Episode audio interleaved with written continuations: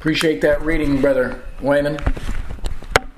This is the second in the series that I began last week. I, I won't do it every week, but I wanted to go ahead and, and bring this one in, in the series.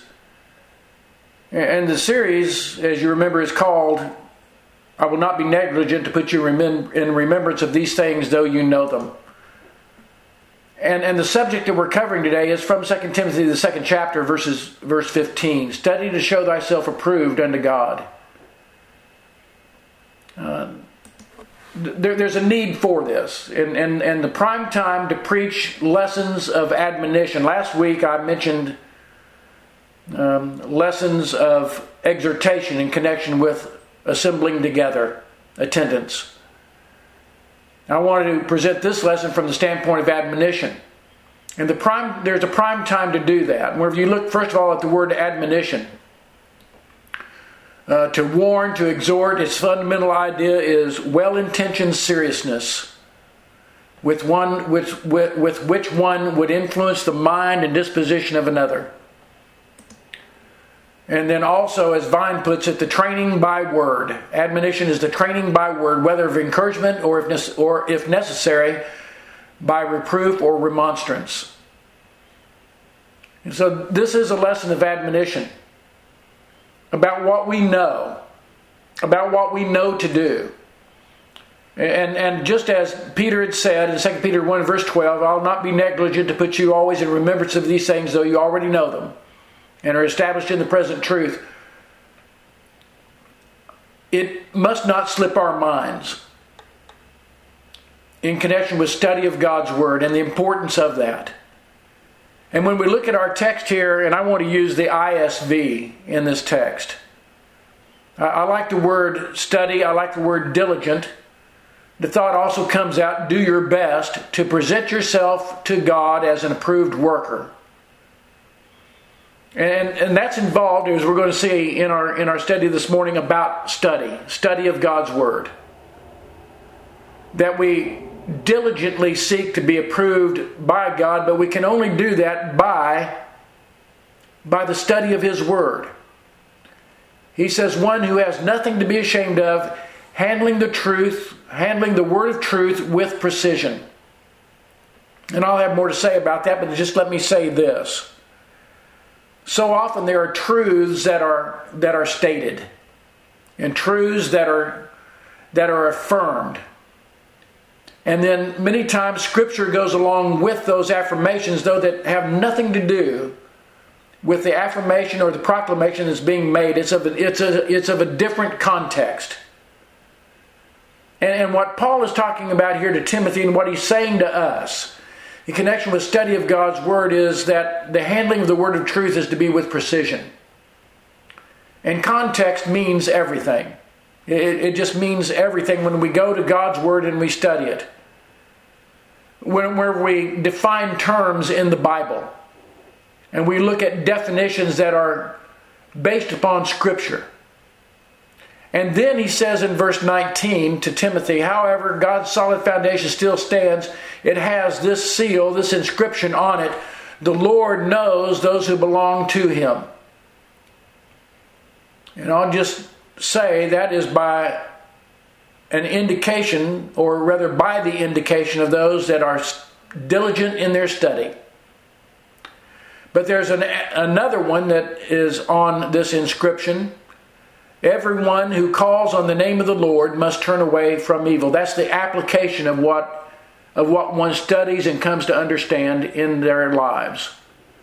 So it's the knowledge that we gain, the understanding that we gain, but yet it we don't have the complete picture of what Paul is saying here in verse 19 until we put that into practice, apply it in our lives.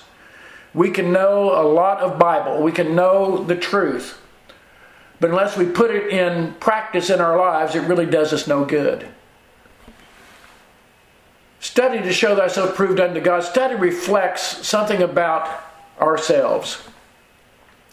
It reflects spirituality if we study God's Word. The 119th Psalm in verse 7, the psalmist says, I will praise you with an upright heart when I learn your righteous rules. And again, as I have here on the screen, what he's saying here is condition based. And what he's saying is, is that I will be able to praise you with an upright heart. I will be able to do that which is righteous in your eyes, in your sight. But only upon the condition that I learn your righteous judgment or rules. It's condition based. I don't believe that any of us can praise God properly unless we learn from God's Word how to praise Him properly. And that, I believe, is what the psalmist is saying here. And likened unto it is verse 11 of the 119th psalm. I have stored up your word in my heart that I might not sin against you. Unless we have God's word stored up in our heart, and this deals somewhat with the application of God's word in our lives, unless we have that word stored up in our heart, there will be sin in our life. There will be transgression in our life. We will not be doing what the Lord would have us do. Again, it's condition based. And then in verses 15 and 16 of this same psalm, the 119th psalm, he says, I will meditate on your precepts and fix my eyes on your ways. And that really describes that diligence, that study in God's word. And then the attitude that comes from that I will delight in your statutes. I will delight in your statutes. I will not forget your word. That means it's written on the tables of the heart, as Paul puts it. Not on tables of stone as the Mosaic law was, but this is on the tables of the heart, each and every one of us. And I want you to think about this from the standpoint of what Paul requested in his last letter that we have record of, 2 Timothy, the fourth chapter, verse 13 what he requested from Timothy. And, and I want, just bear with me for just a moment. Here you have a man that was highly trained with a grand education from the premier teacher of the day, going back into his youth, Gamaliel, there at Jerusalem. He knew God's law. He became a Christian and then received inspiration from God because he was an apostle. And he taught from God's word as it was given to him by inspiration. He was able to understand God's word and present that in a very clear fashion. And he taught often. Even when he was in prison, he was teaching. It didn't matter if it was in Philippi or if it was in Rome, he was still teaching, even though he was he was held captive. He was still teaching god's word. And he had he had inspiration from god and he didn't need anything else but there's something that he wanted. 2 timothy 4 verse 13 he tells timothy when you come bring the cloak that i left with carpus at troas.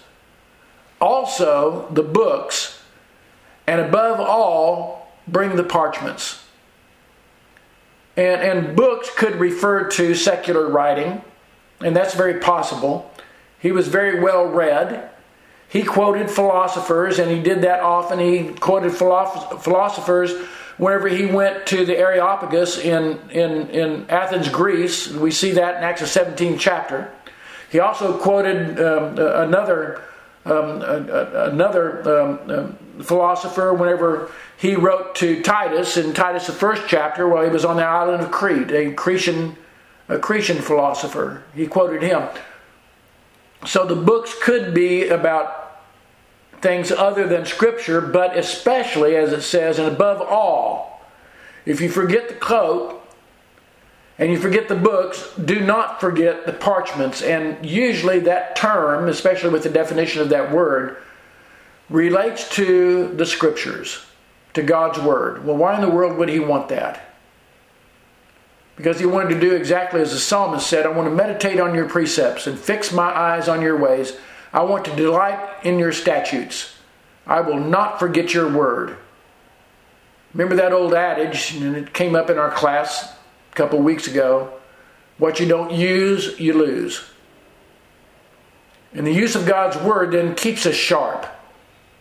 It keeps us sharp. Study really reflects our spirituality. If we if we say, "Well, I'm going to leave that to someone else. I'm going to leave the study of God's word," they can tell me what I need to do. It's not it's not our spiritual spirituality that we're receiving; it's theirs.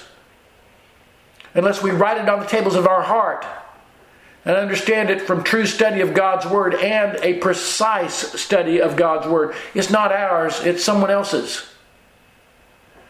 This is the, this is the admonition in this, in this particular lesson that we receive not only from me and what I'm presenting, but especially from the scriptures and what they say concerning the study of God's Word. That spirituality comes forth and is reflected in our study. If we're not studying, we're not really spiritual. We're trusting in something else other than God's word, and that's just that's just fact. If we're not studying God's word, we're trusting in something else other than his word. But also, we study in order to be approved unto God. And when you look at what Paul says in Galatians, the first chapter and verse 10, he says, For I, am I now seeking the approval of man or of God? Or am I trying to please man? If I were still trying to please man, I would not be a servant of Christ. When you look at the statement that is there, I, I believe, I truly do, that there are many that stand in pulpits, and I'm talking about in buildings that have Church of Christ on the outside, that men this morning stand in pulpits more about the approval of man rather than the approval of God. And what will take place from that is a watering down of God's Word. It will be overlooking sin when sin needs to be addressed. It will be that which tickles the ears, as Paul talked about in 2 Timothy, the fourth chapter, verses 2 through 4, rather than preaching of the Word that comes about from a true study of God's Word. We're looking for the approval of God, not the approval of man. And he says here in verse 10 at the end, I would, if I looked to please man, I would not be a servant of Christ. He's saying, then I become a servant of man rather than of Christ Jesus. We must never allow that. When we look in 1 Thessalonians 2, verses 3 through 5, Paul says, For our appeal does not spring from error or impurity or any attempt to deceive, but just as we have been approved by God to be entrusted with the gospel. So we speak not to please man, but to please God who tests our hearts. For we never came with words of flattery, as you know, nor with a pretext for greed. God is witness. And he made sure that wherever it was that he went, he did not come with flattering words, but he came with words that people needed to hear. And when he came and made presentation, there was no guessing, there was no winging it, but there was in the sense, because it is now, book, chapter, and verse, and that's what we must do. You know, Daryl and I, when we go to the prison, before every class period, because we always, it seems like we always have visitors that, that are not members of the body of Christ in that class. We, we will make the comment what we are doing here is looking to God's Word. And what we're going to be saying here, we're going to back up with God's Word. And if we are inconsistent in what we are saying from God's Word, we want you to point it out. But what we're not going to do, you just speak of our own mind. And I, I believe it's something that we need to get into the habit of where we talk and discuss God's will and we discuss Scripture, that we give Scripture.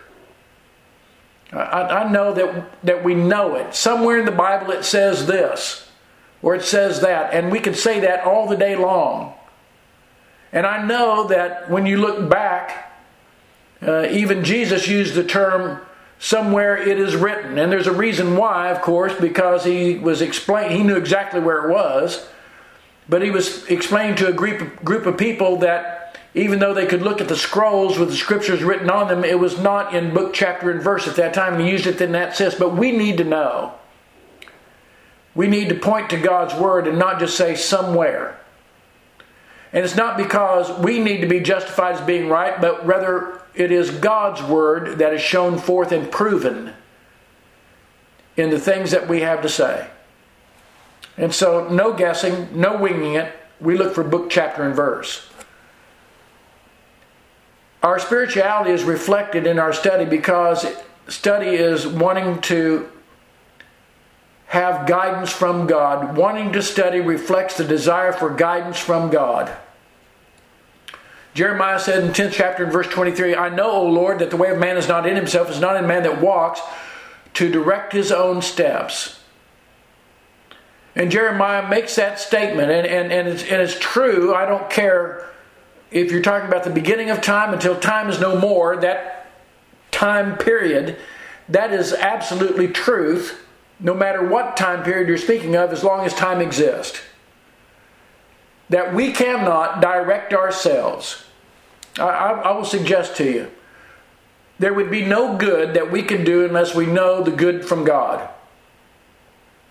There, there would be no love that we could give except to be God teaches what love is because He is, he is love.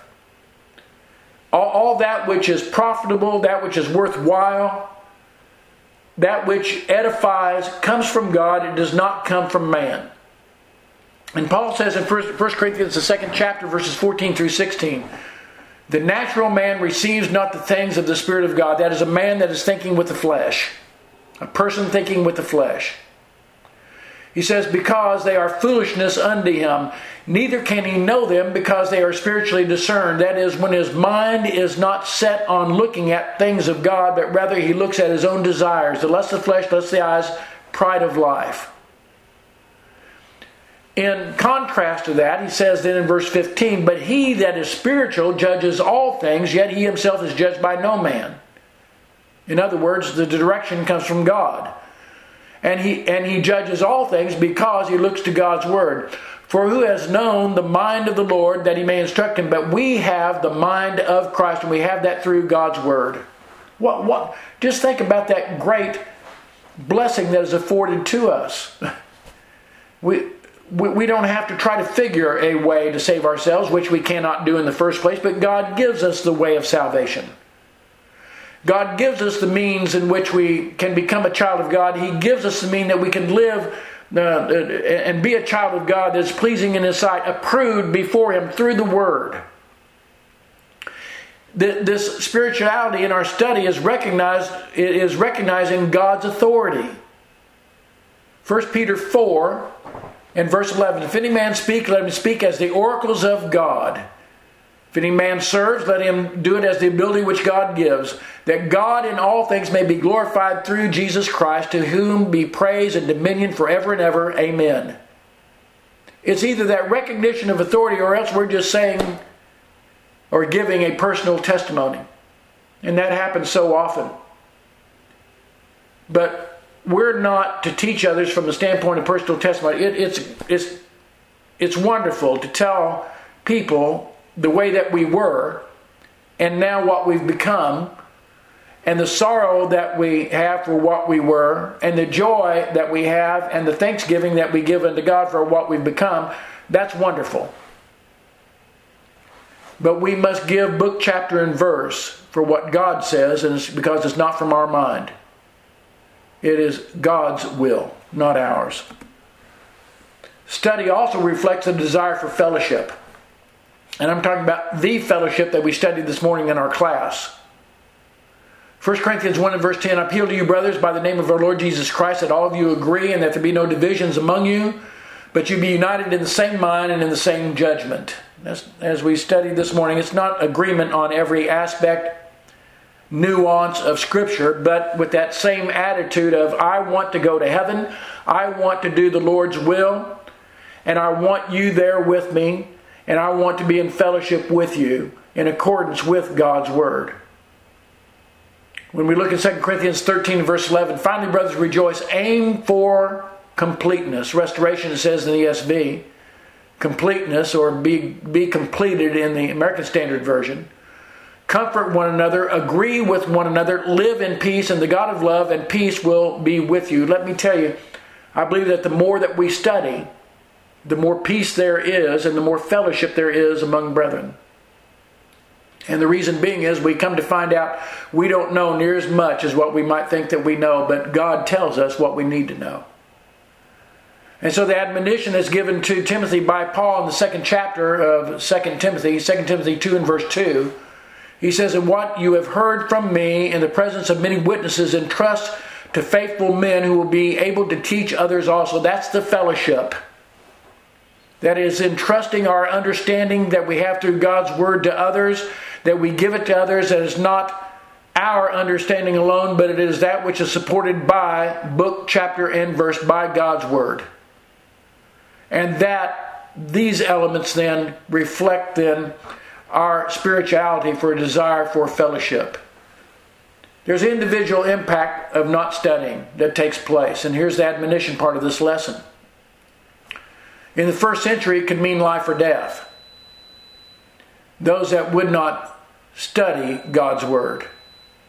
And in Romans, the 10th chapter, verse 3, it says, For being ignorant of the righteousness of God and seeking to establish their own, they did not submit to God's righteousness.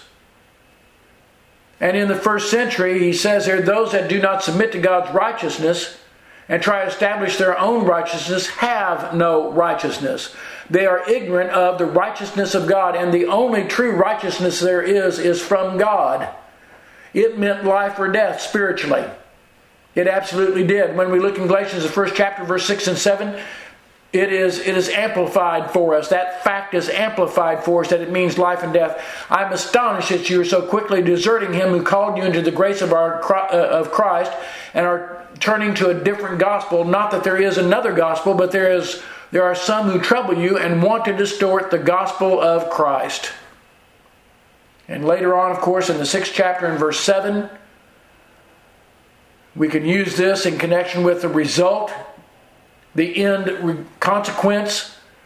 Be not deceived, God is not mocked. For whatever man sows, that shall he also reap. And we see this. In the first century, it meant life or death to understand, and I'm talking about spiritual life, spiritual separation, spiritual death from the Lord. If, if they did not study and know God's Word, and there were letters that were being written to them. They could study the, the spoken word that was given to them by those that were prophets and those that were inspired, so to speak. And it meant life or death to them. And in the same way, it's life or death to us today. I will use the principle from Hebrews 5, verse 12 through 14. Let me repeat that. I will use the principle that is involved from Hebrews 5, 12 through 14 the actual context, of course, as we go into the sixth chapter, verses 1 through 4, um, is, is, is about a comparison of what the old law was and what they were to leave. But here's the principle, and this stands true as a scriptural principle. For the time that you ought to be teachers, you have need of someone to teach you again the first principles or basic principles of the oracles of God. And I know that that relates back to the Mosaic Law, especially the messianic, messianic prophecies of Christ Jesus.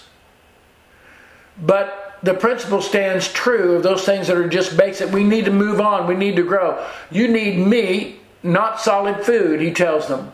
And what a shame that is, Christians, to, to stagnate and not grow. For everyone who lives on milk is unskilled in the word of righteousness since he is a child. But solid food is for the mature, for those who have their powers of discernment trained by constant practice. Let me tell you, that means study, that means diligence, to distinguish good from evil. And so I use that principle because if we're not growing, we're dying. If we're not studying, we're losing it we don't really know the Word of God the way that we should. I want to use also 2 Peter, the second chapter, verse 1 and 2, because he uses, I'm sorry, um, yeah, second, uh, well, actually, it will be 1 Peter 2 in just a moment, but 2 Peter 2, verses 1 and 2, because he says, False prophets also arose among the people, just as there will be false teachers among you. and there are those that are out there that teach false a false gospel.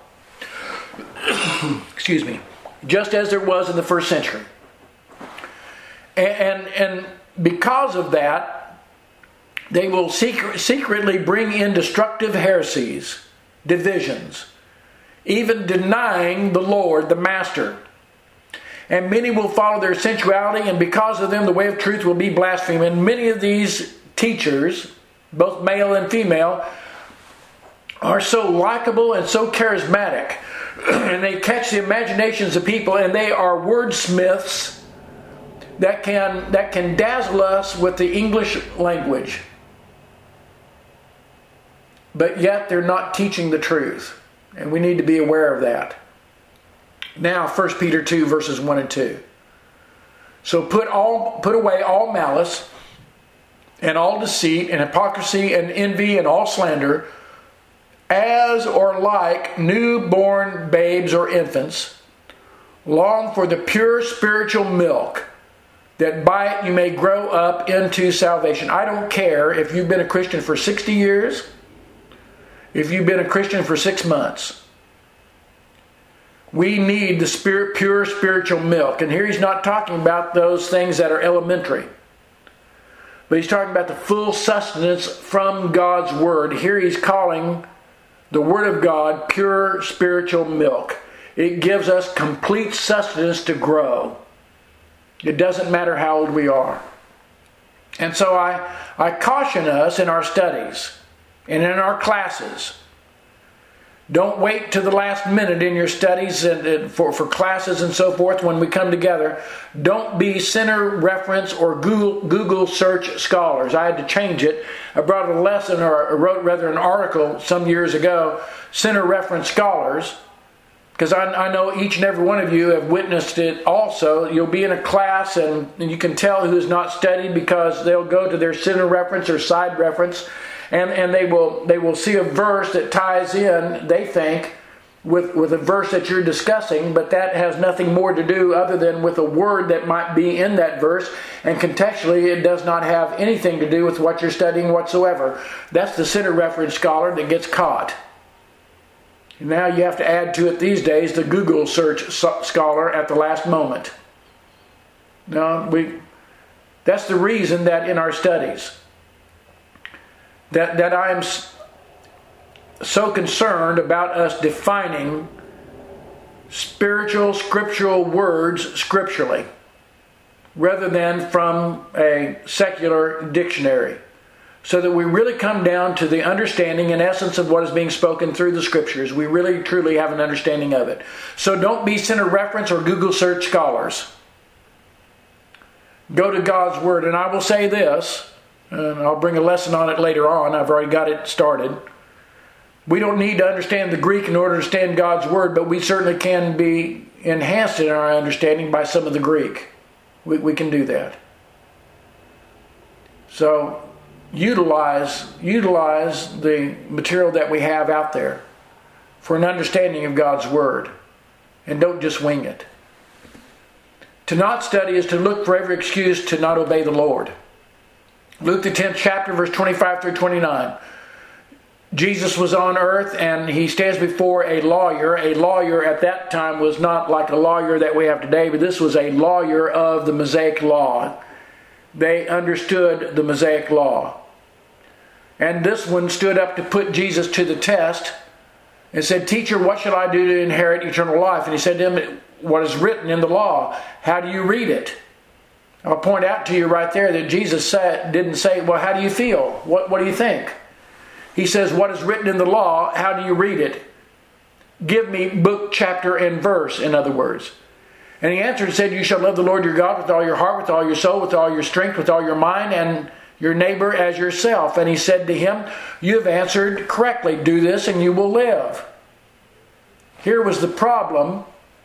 Here was the problem with this lawyer. But he, verse 29, desiring to justify himself, said to Jesus, And who is my neighbor? Here was a man that knew the answer, knew the book, chapter, and verse, because this is from the Old Testament, back in Deuteronomy. He knew the answer, but he did not make application in his life. He looked rather to excuse himself. And to not study is to not complete the circle of not only understanding and knowing, but also that application of God's word in our life. And that is what this man did not do. To not study is also to say, My time is more important. Colossians 1 16 and 17, for by him, Christ Jesus, all things were created in heaven and on earth, visible and invisible, whether, whether thrones or dominions or rulers or authorities. All things were created through him and for him, and he is before all things, and in him all things hold together.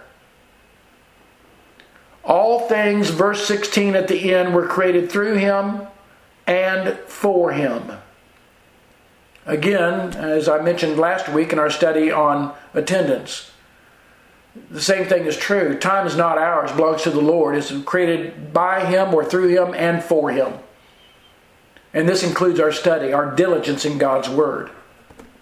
To not study is to outright disobey the Lord. When we look at 1 Peter 1, verses 13 through 23, Peter says, Therefore, prepare your minds for action. How can you do that without a study of God's Word? And being sober minded, set your hope fully on the grace that will be brought to you at the revelation of Jesus Christ. That's told us in Scripture.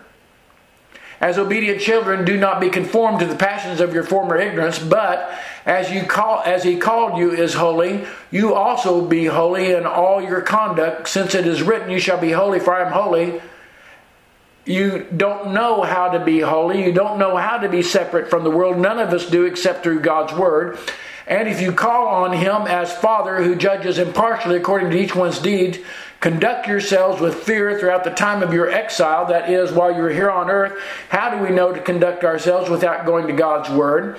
Verse 18, knowing that you were ransomed from the futile ways inherited from your forefathers, not with perishable things such as silver or gold, but with the precious blood of Christ, like that of a lamb without blemish or spot. Having purified your souls by your obedience to the feelings that you have. Is that what it says? to the truth. For sincere brotherly love, love one another earnestly from a pure heart. We don't know how to do that except through God's Word. Since you have been born again, not of perishable seed, but of imperishable, through the living and abiding Word of God. We don't know how to obey the Lord unless we study God's Word. And to not study is outright disobedience. And it also reveals a heart problem. Isaiah 7 and verse 9. Get this, what Isaiah says. If you are not firm in faith, you will not be firm at all. And the only way for us to be firm in faith is to know what the faith is, what God's Word is. I want to repeat that. That is such an impactful passage of Scripture that Isaiah gives. If you are not firm in faith, you will not be firm at all. That is, in this life. You, you will waver. You will bow to the whims of men. You will do that which is popular. You will have no care and consideration for God's word if you're not firm in the faith. You will not be firm in anything, but you will be wishy washy in everything. And that's what Isaiah uh, is saying here in verse 7 in chapter 7 and verse 9 not only is there an individual impact of not studying, there's a collective impact of not studying. I'm talking about congregations, brethren. And once again, our text be diligent to present yourself to God as an approved worker who has nothing to be ashamed, handling the word of truth with precision. And the Lord knows those that are, that are His. Let everyone who calls on the name of the Lord turn away from evil. The inscription has the Lord knows who belongs to him. It's a stamp of approval. And what goes along with it is by that which is demonstrated, turning away from evil. And that comes about by handling the word of truth with precision. Here's the collective impact Thriving, living congregations become a shell of what they once were. Does this sound familiar from last week? It's the same. That statement is pretty much the same. And it's shown forth in Scripture, Hosea 4, verses 6 through 7. My people are destroyed for a lack of knowledge. Because you have rejected knowledge, I reject you from being a priest to me. And that is so applicable today because children of God, Christians, are priests of God. We find that out in 1 Peter, the second chapter, verse 5, and also in verse 9. And since you've forgotten the law of God, I will also forget your children. The more they increase, the more they sinned against me, I will change their glory into shame. I've been in congregations where there have been parents that just love the study of God's Word and they involve themselves in it and they do their best with it but the children have no interest.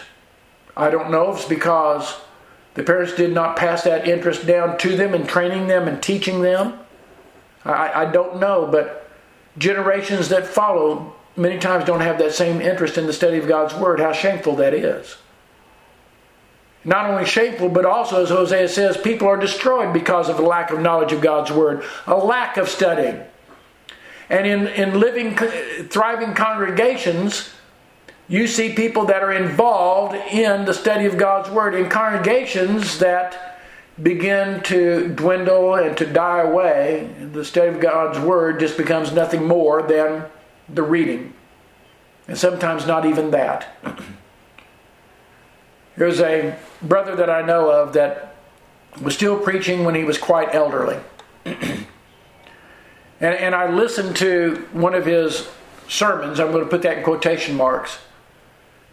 And the reason being is because of the statements that he made. He said, I'm just getting so old. Um, I'm really having trouble concentrating. And so instead of a sermon, I'm just going to read scripture. And I won't be able to make comment on it. I'm just going to read scripture.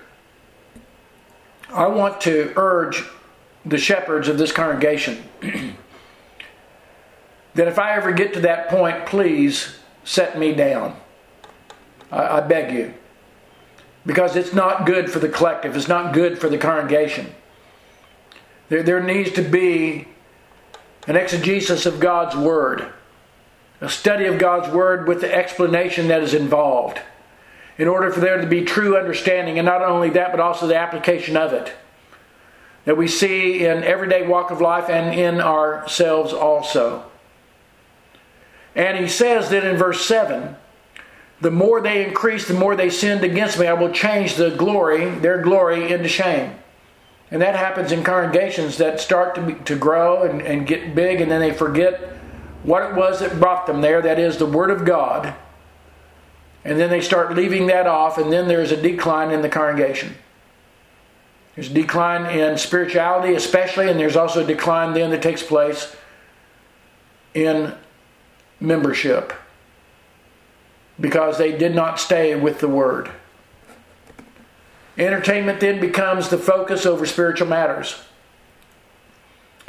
And we see that when we look back, I think, in 1 Corinthians 11, verse 20 through 22, with the Corinthian congregation. When you come together, it is not the Lord's Supper that you eat. For in eating, each one goes ahead with his own meal. One is hungry, another gets drunk or has drunk full, not necessarily speaking of inebriation. What do you not have houses to eat and to drink in, or do you despise the church of God? You humiliate those who have nothing? What shall I say to you? Shall I commend you in this? No, I will not. And they became more involved in the social aspect, the entertainment aspect, so to speak, there in Corinth, rather than remembering the Lord's death and coming together for spiritual matters. They were coming together for secular matters and let's make an application of what can take place in congregations and have taken in congregations. I'm not talking about congregations putting on plays and so forth. That has happened. They, they've left the Lord. They've done that. They have concerts, they show movies and so forth, all these different things. But I'm not talking about to even that extent. I'm talking about what can happen to us. Where the preaching is more about the satisfaction of the hearers than it is about the teaching of what is needed through God's Word. And a congregation that is involved in study will not put up with that. They will understand exactly what Paul was talking about to Timothy in 2 Timothy 2 uh, 4, verses 2 through 4. Preach the word, be instant in season, out of season. Reprove, rebuke, exhort with all long suffering and doctrine, for the time will come when they will not endure sound teaching, but will heap to themselves teachers to tickle their ears and be turned away from the truth into fables. And that will happen in a congregation when when the focus is not on the study of God's word and let me say the precise study of God's Word and the precise preaching of God's Word. Wherever you have a man that stands in the pulpit that loves to be seen more than the hearing of God's Word to be given. More about putting on a show rather than teaching the truth. Remember, Paul had said, I, I didn't come to you to flatter you. He said that to the Corinthians. No. but rather to preach God's word, and that's the way that it should be. Congregations decline and then get involved in, into this entertainment aspect. But not only that, sermons then become tedious rather than an opportunity. Here we are at um, in worship before God this morning. Whether you're online or you're, you're there at the building, we are together in worship. We're to be together in fellowship. I want to ask you, how is it that you're taking this sermon this morning? Are you thinking about someone else? Are you saying, well, you know, that's a little bit overstated? What he's saying is a little bit overstated. Um, maybe it, it's more responsibility of the shepherds and the preacher than it is the, the regular member of the church. He's really not, I don't really need to know all those things. And when is this sermon going to be over? Isaiah 30, verses 8 through 11. And now go write it before them on a tablet and inscribe it in a book that it may be for the time to come as a witness forever. For they are rebellious people, lying children, children unwilling to hear the instruction of the Lord, who say to the seers, Do not see, and to the prophets, Do not prophesy to us what is right. Speak to us smooth things, prophesy illusions, leave the way, turn aside from the path let us hear no more about the Holy One of Israel. 3,000 years ago? Yes. Today? Absolutely. That takes place right there. Speak to us smooth things. Give us little light sermons. We don't want the full meal. We want just what makes us happy. Whenever I leave the building, I don't want to feel bad. I just want to feel good. Well, let me tell you, it's not about the preacher and it's not about the word, it's about your actions on how you feel when you leave the building today. And that's just the truth of the matter. Whether or not you put your time into studying God's word, whether or not you put your time into applying it in your life, is not the responsibility of just the Word of God and the preacher, but it is your responsibility to make sure that that happens in your life. Don't let sermons become tedious, but let them become opportunities to fill up that which is lacking in our life. Make sure that we do that. Let me tell you, and I'm not just paying lip service to this, I am attacked more by my preaching than I am a, than anybody else in this congregation. It these lessons come about from what is needed in my life. And that is the absolute truth. I'm convicted more by what I preach than anyone else. I'm, I'm assured of that. And then from that, brief storytellers become preferred over preachers. Paul says in Ephesians 4, verse 15 through 16, rather speaking the truth in love, we are to grow up in every way into Him who is head, into Christ. First of all, make sure and call, call me and tell me if I'm not speaking the truth in love. Is it forceful? I want it to be. I'll be honest with you. Is it from a standpoint of admonition? That's what this lesson is about. But I promise you, it is from the truth in love that I'm speaking. So that we can all grow up in Christ Jesus. So that this local body can be joined and held together by every joint which is equipped. How can we do that unless we know God's Word? How can you help me and I help you unless we know God's Word? When each part is working properly, that's knowing God's Word and applying it, making the body grow so that it builds itself up in love. And then Paul puts it this way I really wish this had been verse 17 of Ephesians, the fourth chapter. But it's not. It's Galatians 4 and verse 16, but it still ties in. Have I then become your enemy by telling you the truth? If there's something lacking in your life, say in connection with studying, as we're talking about today, that you're not you're not spending the time in God's word the way that you should, am I your enemy by telling you that? Or am I your friend? It's really going to depend upon your spirituality, how you answer that. These congregations then that continue this decline excuse me, they start playing church rather than worshiping God. Ephesians 4 and verse 14, so that we may no longer be children tossed to and fro and carried about by every wind of doctrine, by the, by the cunning craftiness of men with their deceitful schemes. And they begin then just to play church. Because it's not about God's word. No one asked in, in that congregation, well, where is that written? No. Rather, they, they come to the point where they ask, what's wrong with what we're doing? Rather than what's right with what we're doing. And so they begin to play church. Jude, the, the, the 10th verse. These people blaspheme all that they do not understand, and they are destroyed by all that they, like unreasoning animals, understand instinctively rather than that which is from God's Word. Well, this is what I want, this is what I like, and I think it's okay. What does God think? With the way that congregations conduct themselves. What about what God thinks? And then, even though there are concerns by a few in the congregation that are still trying to go to their word, to, to, to, to their Bibles, to look see what God's word is, it's too late. And they either capitulate with the group and just become something that is something other than spiritual. They are just playing church.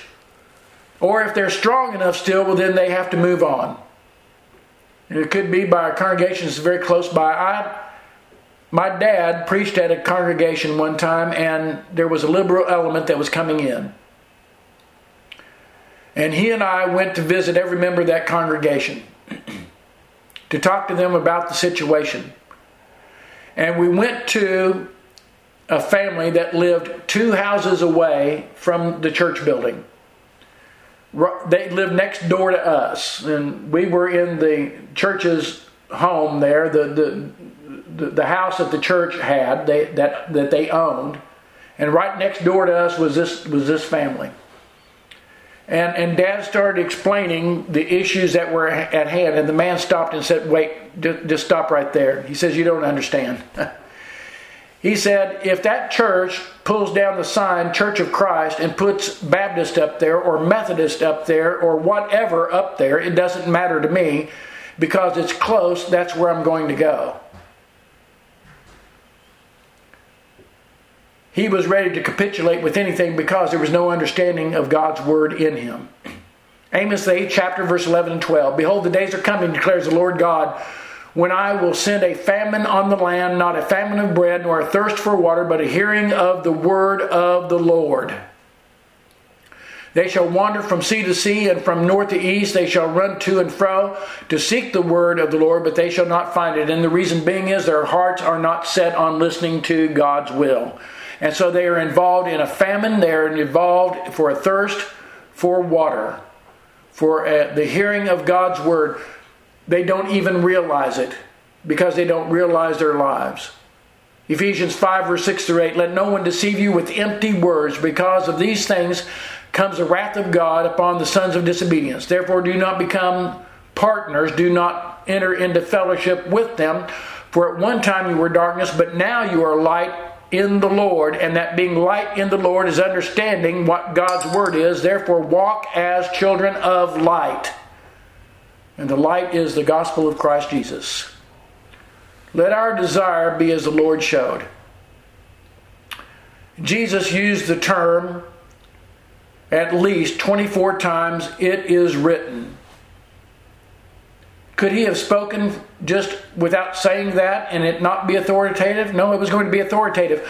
But he was teaching a lesson in, in saying, It is written. He did that whenever he stood even before Satan and it was a lesson for us that in every way to stave off Satan, in every way to resist Satan, we go to God's Word. It is written. It is written. Be gone, Satan, for it is written.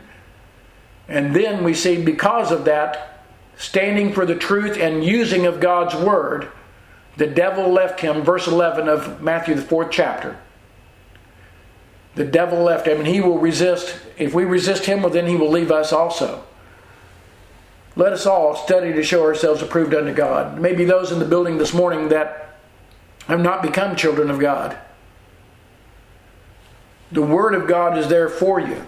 That having faith in God's Word, Hebrews 10 and verse 17, you can be penitent. In other words, make a change of mind to turn toward God. Acts 3 verse 19. You can name the name of Christ Acts 8, chapter and verse 37. You can be baptized in order to wash away your sins. Acts 22 and verse 16. And the words are there for you to become a child of God. Will you take hold of those words and do that this day? Maybe there are those this morning. Maybe you've not been studying the way that you should.